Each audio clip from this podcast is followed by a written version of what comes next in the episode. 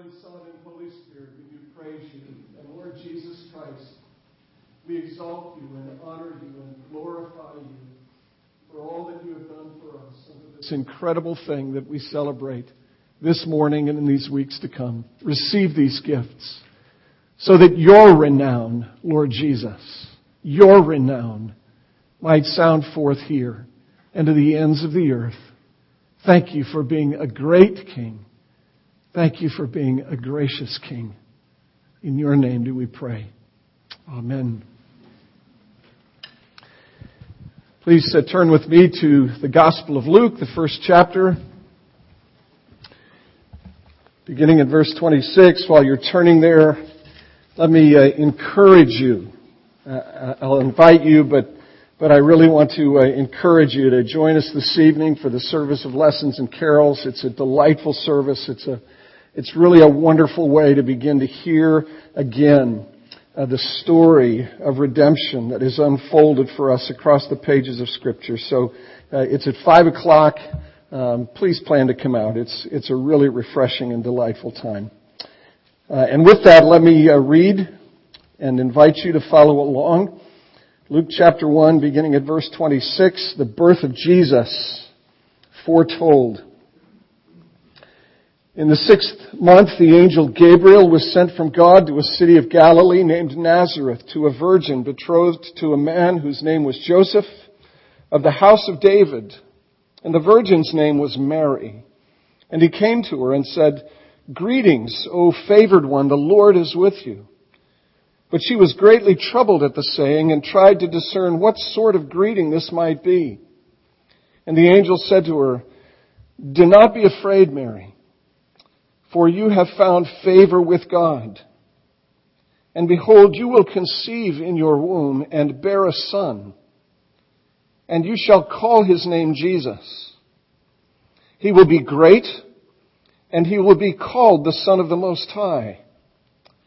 And the Lord God will give to him the throne of his father David, and he will reign over the house of Jacob forever, and of his kingdom there will be no end. No end.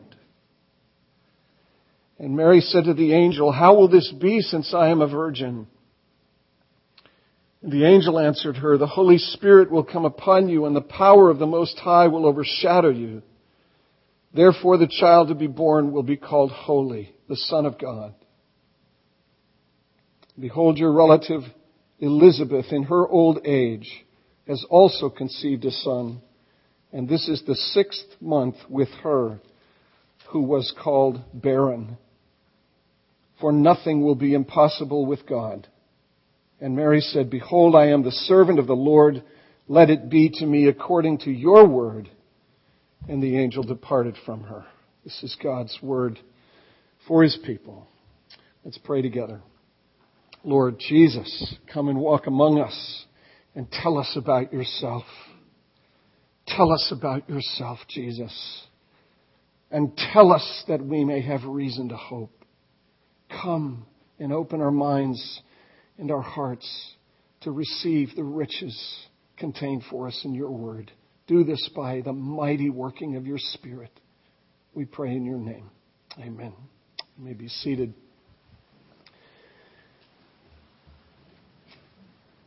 This is uh, the seventh Advent season that Barb and I have been here in Indian River County, and every year, I think, so this would be the seventh time, I've made reference to Christmas trees and Christmas lights and all of the stuff that goes on at this time of the year. I, I want to thank uh, Amy Shaver and Laura McKellar and all of the people who came out yesterday, a bunch of them. I don't even know who all was here, but they all came out and they put this stuff up.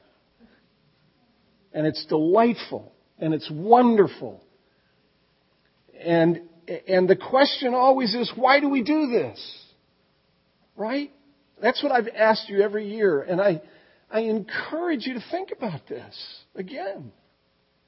Lucy is coming to town December 22nd. And, and we're going to spend a good bit of the time that Lucy is with us protecting our Christmas tree. Keeping her from yanking ornaments off of the lower branches of the Christmas tree. Why do we do this? Well, we do it, as I've said to you, every year. We do it because something happened. Something happened in the past, and we do this every year. And not only do we do this, but people who don't even know what it is that happened in the past do this. But we all do it, whether we realize it or not, because something in the past happened. And all of this becomes a testament, a testimony to that thing that happened. So the question is, what happened? What happened? This is a fascinating passage, this passage that we've read. It's a wonderful passage. There's a lot of naming that goes on in this passage. Uh, the word call or called is used four times. It's used three times with respect to Jesus. It's used one time with respect to Elizabeth. Names in the Bible have significance. They're not chosen simply because they have a rhythmic quality to them or there's something aesthetically appealing about them. They're chosen because names correspond to the reality of the things to which they refer. And so Elizabeth, who has a name, the name Elizabeth has another name. Her name Elizabeth means oath of God, promise of God. But she has another name, doesn't she? She's called barren. That's what identifies her. She's an old woman and she's barren. It isn't Elizabeth that identifies her, it is her barrenness. And her friends, her contemporaries, her peers would have viewed her as being at some level accursed because she didn't have children. Did she have any idea? Did her parents have any idea? This is wonderful, this passage. Did, did her parents have any idea when they gave her the name Elizabeth, oath of God, promise of God, that the day would come when that name would swallow up the other name and devour the other name, devour the thing by which she was identified? Oh, there is such hope in Elizabeth swallowing up the identity of barrenness. And then there are these other three instances where Jesus, the Son, is identified. He's called Jesus which translates the word, the Hebrew name Joshua, which means redeemer or deliverer. He's called the Son of the Most High. And in verse 35, he will be called Holy and the Son of God. Those are the names that he's given. That's what he will be. That's how he will be identified. But here's what I want you to notice. Here's what I want us to see. The stress, the emphasis in this passage, in what Gabriel communicates to Mary, is this. The Lord will give him the throne of his father David, and he will reign over the house of Jacob forever and his kingdom will have no end. Joy to the world. The Lord is come. Let earth receive her King. Let every heart prepare him room. Let heaven and nature sing. He comes to make his blessings flow as far as the curse is found. Who comes? the king comes. What happened? The king came. And when the king came, his kingdom came with him. And when the king came and his king came with him, the king planted his kingdom in the midst of the kingdoms of this world. And the day will come when the kingdoms of this world will become the kingdom of our Lord and of His Christ, and He will reign forever. What happened? The king came. And the kingdom came with him. Now you gotta try and put yourself in Mary's shoes for a couple of seconds.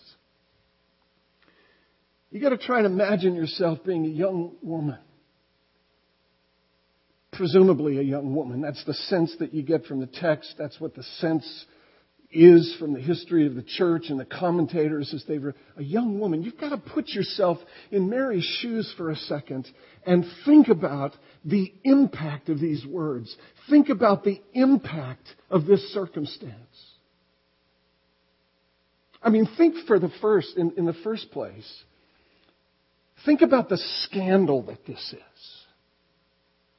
Right? Here is this woman, this young woman who is pregnant but without a husband. That's scandalous in her day, in her culture. Matthew tells us that Joseph wanted to put her away privately because it was so scandalous. So it's one thing for Mary to have to go to her parents and to say to her parents, to say to her neighbors and friends, ah, I'm going to have a baby. Any of you any of you have watched Downton Abbey? Have you seen the second season of Downton Abbey? And you know the servant girl who has to deal with the major in the army and she's pregnant! And it's a problem and it's scandalous! But then go to the next level. Mary not only has to tell her parents that she's pregnant, but she reports presumably, now this isn't in the text, I'm just connecting dots and reading between the lines. She's got friends, she's got parents.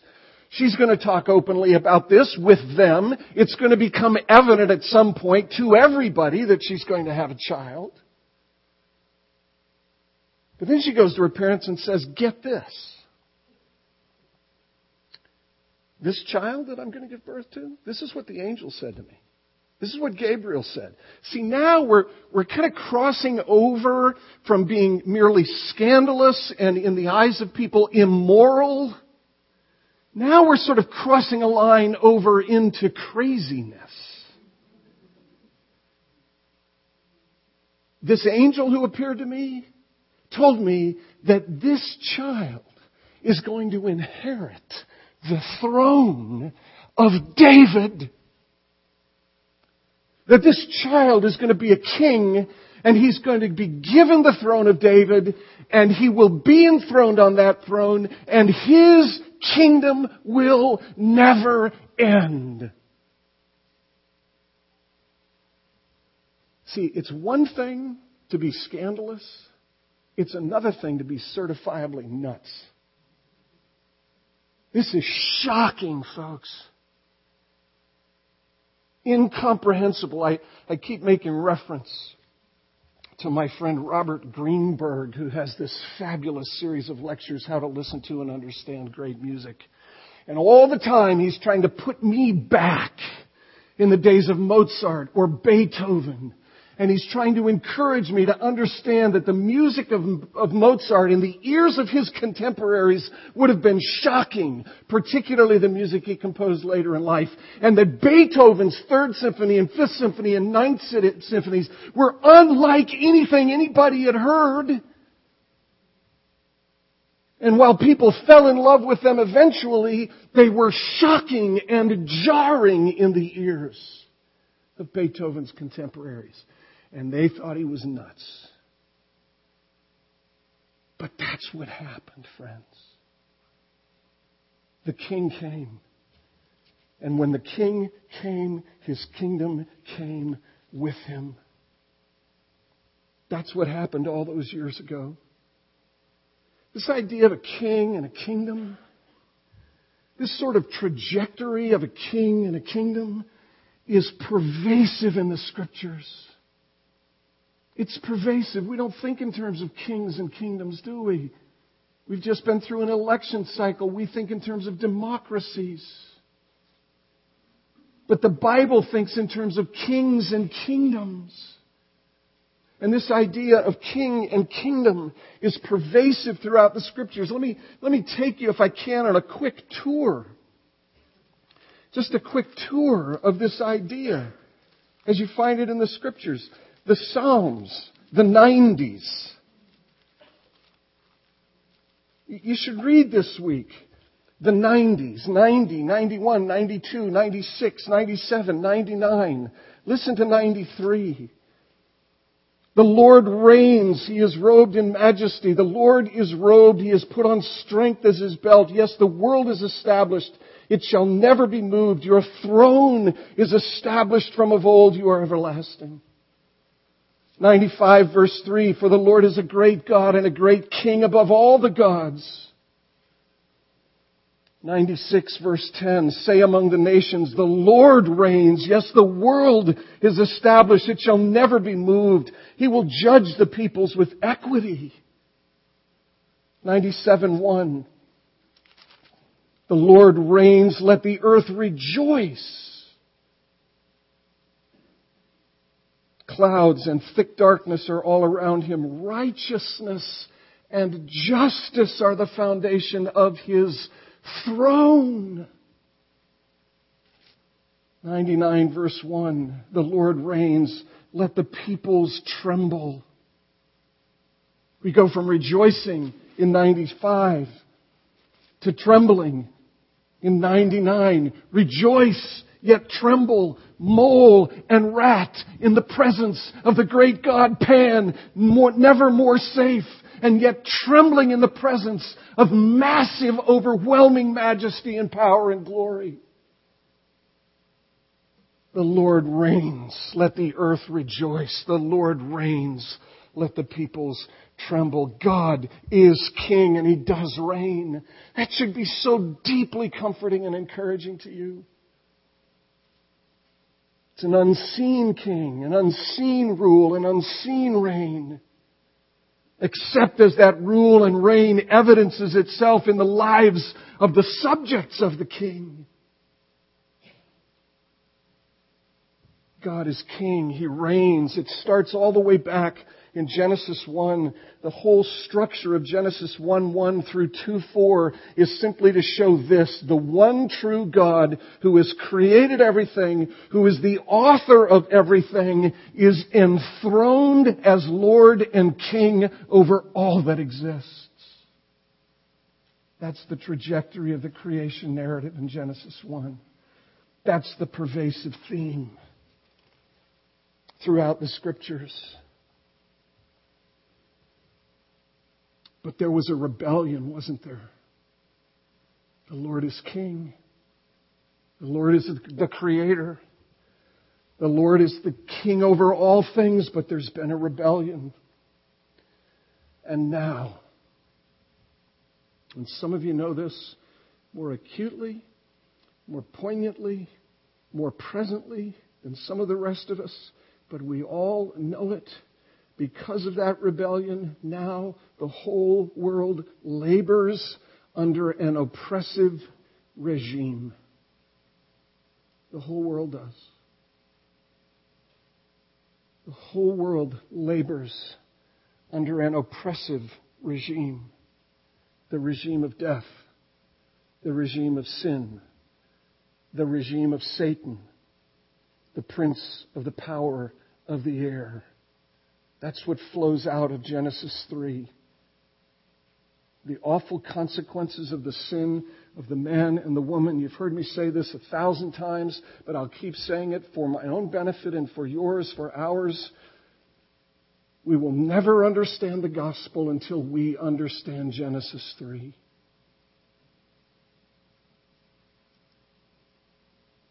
There's been a rebellion, and the whole world labors under an oppressive regime flowing out of the disobedience of Adam. A regime of death and sin and Satan. But the first words that are spoken after that terrible, cataclysmic rebellion, after that oppressive regime begins to take hold in the whole of the creation, the first words spoken by God are spoken to the serpent, and they are words of hope and promise for the people of God. He will crush your head. You will bruise his heel, but he will crush your head. That's the first gospel promise in the whole of the scriptures. And Samuel Rutherford has said the whole Bible is but a series of footnotes to Genesis 3:15. That understates it just a bit. But it, but it does help us to understand that that seminal promise, that seed that is spoken in Genesis 3:15 is a thing which germinates and grows and the shoots of more beautiful and more comprehensive and more glorious promises emerge from that initial promise. And all taken together they are the promise that through the seed of the woman, a conqueror will come, a king will come, and he will reign. And in his rule and reign, he will crush under his feet the evil tyrant, Satan, and he will eradicate from his realm every evidence, all of the residue of sin and the fall, he comes to make his blessings flow far as the curse is found. That initial promise gets enlarged, doesn't it? It gets enlarged across the Old Testament. I've got to be so brief about this, just touching on a couple of passages, but we're taking a tour, aren't we? We're making a quick sweep across the scriptures. 2 Samuel 7, verse 12. When your days are fulfilled and you lie down with your fathers, I will raise up your offspring after you, who shall come from your body, and I will establish his kingdom. He shall build a house for my name, and I will establish the throne of his kingdom forever. I will be to him a father, and he will be to me a son. Now hit the pause button. In its immediate setting, that passage is a reference to the immediate fulfillment of the promise, who is Solomon. But does Solomon reign forever? And beyond that, if you marry this promise to the things we've read in the Psalms, does Solomon have as the foundation of his throne righteousness and justice? You can count you can count on one hand and not use all the fingers the number of kings in the Old Testament who were good kings. Josiah was pretty good. Hezekiah was pretty good. But you see, the institution of the kingship across the whole of the Old Testament frankly, is to set us up for one major disappointment after another. And yes, you can add David to the list of kings who was a pretty good king, but what does he have in his resume? Person after person after person becomes an enormous disappointment. And in the second place, they don't reign forever. They die. They die. What does that create in the hearts of people who have been promised from the earliest moments of biblical history after the fall have been promised a conqueror? And to that initial promise are added all of these other promises and these characteristics and features of God and His character and this, this King who is promised. What does it do? One disappointment after another, you begin to look away from earthly kings, don't you? You begin to look away from earthly kings. You begin to expect something better. When Mary heard this promise, think about this. When Mary heard this promise spoken to her by Gabriel, there had been no king in Israel for nearly 600 years. Zedekiah was the last. After watching Nebuchadnezzar kill his family, they plucked out his eyes. The last thing that Zedekiah saw was the death of his family. And then he was carried away in exile in chains. The last king of Judah. And for the next 600 years, the promises are still there, and they are ringing in the ears of Israelites. And one of them is this.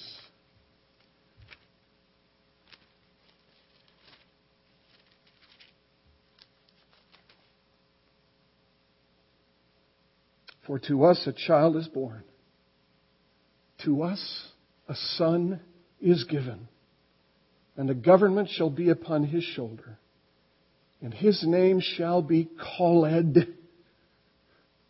Wonderful Counselor, Mighty God, Everlasting Father, Prince of Peace. Of the increase of his government and of peace, there will be no end on the throne of David and over his kingdom to establish it and uphold it with justice and with righteousness from this time forth and forevermore. And the zeal of the Lord of hosts will do this. Mary. Mary, he's going to be called Jesus. He's going to be called the Son of the Most High. He's going to be called the Holy One. But Mary, this is what is going to happen to him the Lord God Almighty will give to him the throne of his father David. And he will establish a kingdom that will never end. It will never end.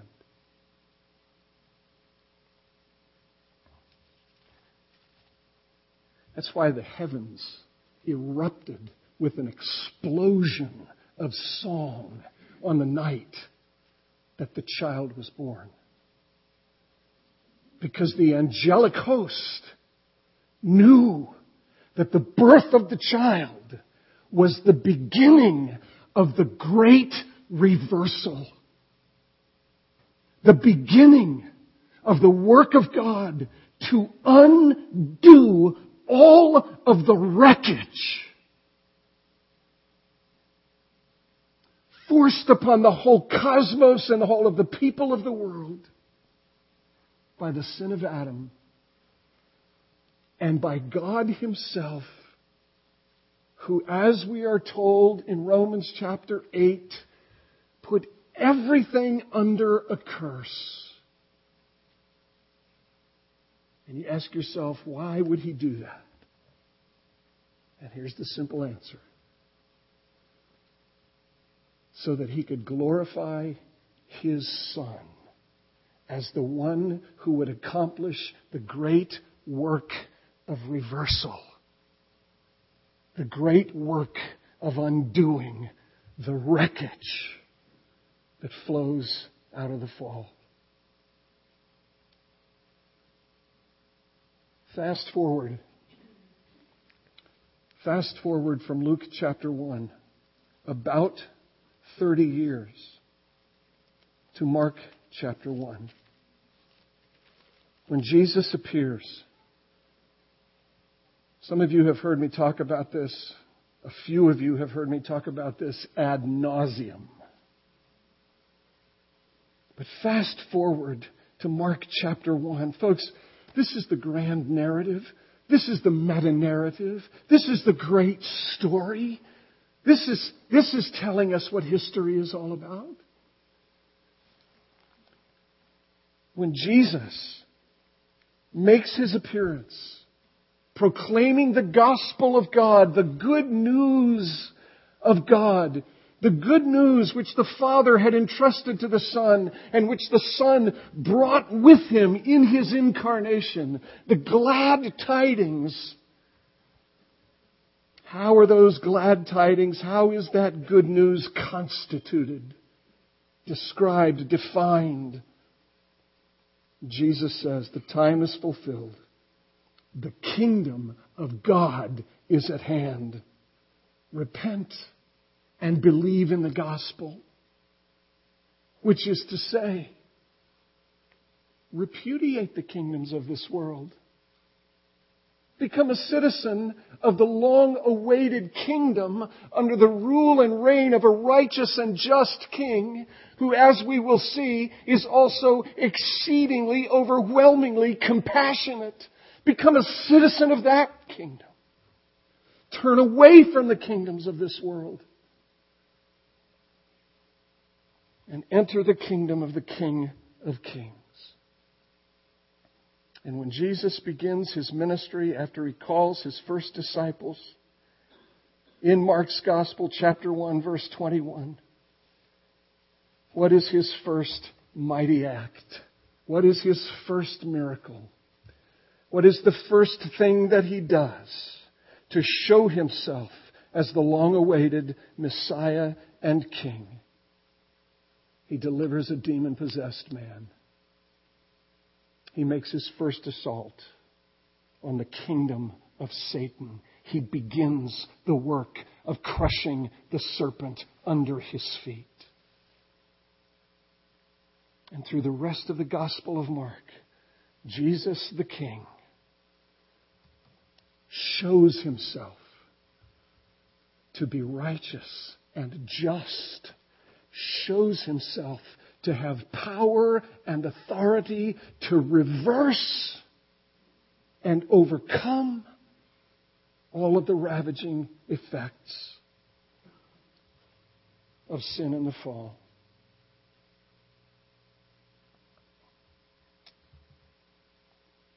Bruce Waltke, in his biblical theology, uses a word uh, never ever used before, and I haven't used it that much since I first read it, but I was glad to be reminded of it this last week. It is the word irruption.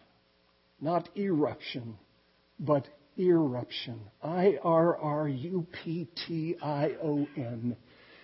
An eruption is an explosion that goes outward. An irruption is an explosion that goes inward. And in the coming of Jesus Christ into the world, the God of heaven and earth who rules and reigns over everything irrupts his kingdom into the midst of the kingdoms of this world. And he does that in King Jesus. And through the life and death and resurrection and subsequent ascension of Jesus Christ to the right hand of the Father, where he is clothed with power and glory. Read Daniel 2, read Daniel 4, read Daniel 7. He is clothed with power and glory.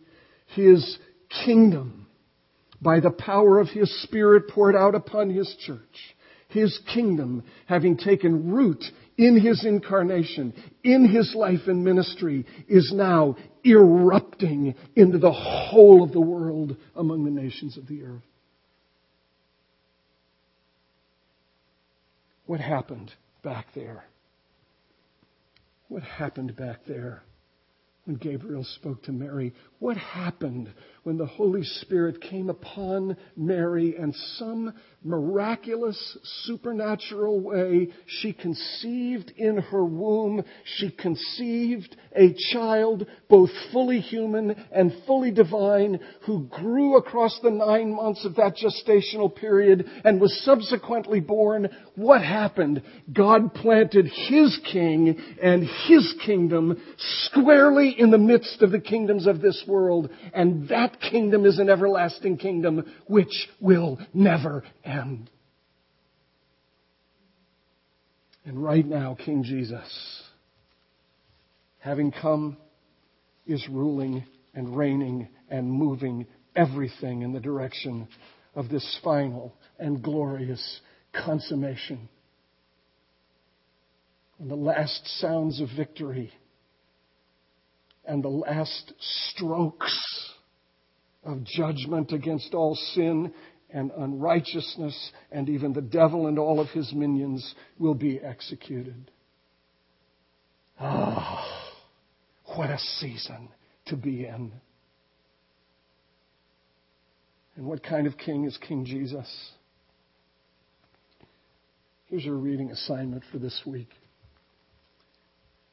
It's Luke 17, verses 20 through 37, and then Luke 18, verses 1 through 8. I was in a conversation with a dear friend this last week who pointed this out to me who helped me see something that I just had never ever seen before. In fact, like my friend, I didn't like Luke chapter 18, the parable of the unjust judge and the persistent widow. I didn't like that parable. I hate to admit that to you, but I didn't like that parable. And the reason is I struggled deeply to be persistent in prayer and holding this very godly and righteous woman up before me and having people tell me that I need to be more like this woman just doesn't help me. But my friend pointed out three things. Number one, there is a connection between chapter 17 and chapter 18. And you should read them together because the end of chapter 17 is about the kingdom of God and Jesus' assurance that that kingdom will come to full expression. And it is in that connection that Jesus tells the parable of the unjust judge who neither fears God nor man and views this woman as an irritation. And the fourth thing about her is that she doesn't have an advocate in that culture. If you were a woman and you went to a judge, you had to have an advocate. You had to have a husband. You had to have a brother. You had to have some male who would get you through the door into the presence of the judge.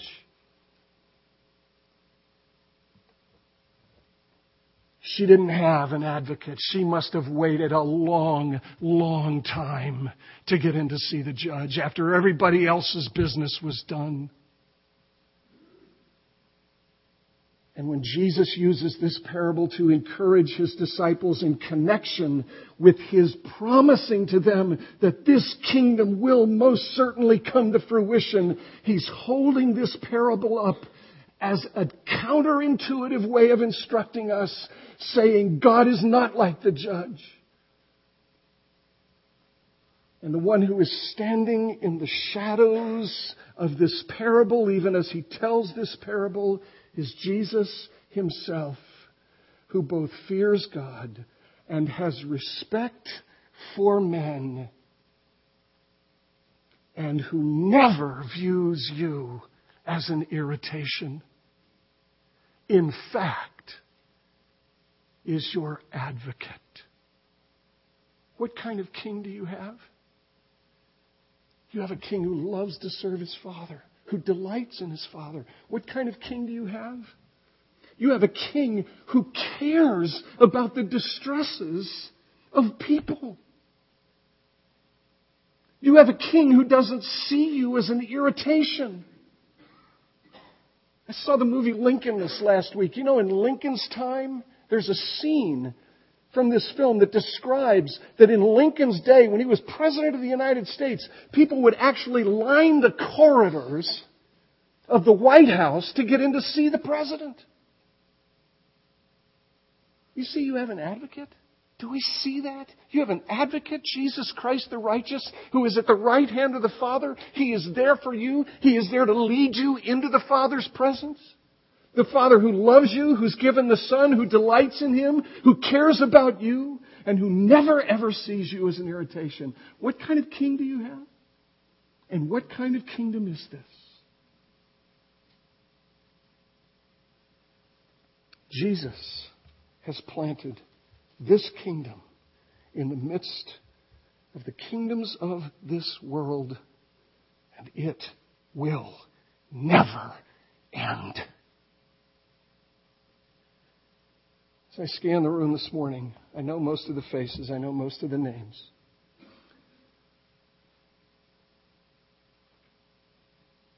Deep confidence that the faces I know and the names I know know that this gospel is true. But I want you to believe it, my friends. This king has come. This kingdom is real and it will never end. And this is the kind of king that King Jesus is. And if there's anybody in this room who doesn't know this king and doesn't know about this kingdom, but there's something in your heart that says, I want to be in a place like that. Please come and see me. Please come and see me. Please cry out to the King because he loves new citizens in his kingdom. This is a great season. And when you see those lights going up and those trees being purchased, and when you're buying those gifts and wrapping those packages, just remind yourself that Jesus has planted his kingdom and he's gathered you into it, and it is a kingdom that will never end. Thanks be to God. Let's pray. Lord Jesus, encourage the hearts of your people with these words, and as we make our way through these next days, may we celebrate well. May we thank you well. May we know your presence among us well. May we know your tender compassion and mercies, which are new every morning. May we know your cleansing power, for we carry with us the ravages, the residue, the odor, the effects of the sin of Adam. And would you also, Lord Jesus, stir up our hope because the day is coming when none of it none of it, as Isaiah said, will be remembered anymore. Thank you, Lord Jesus. Hear our prayers. We make them in your name. Amen.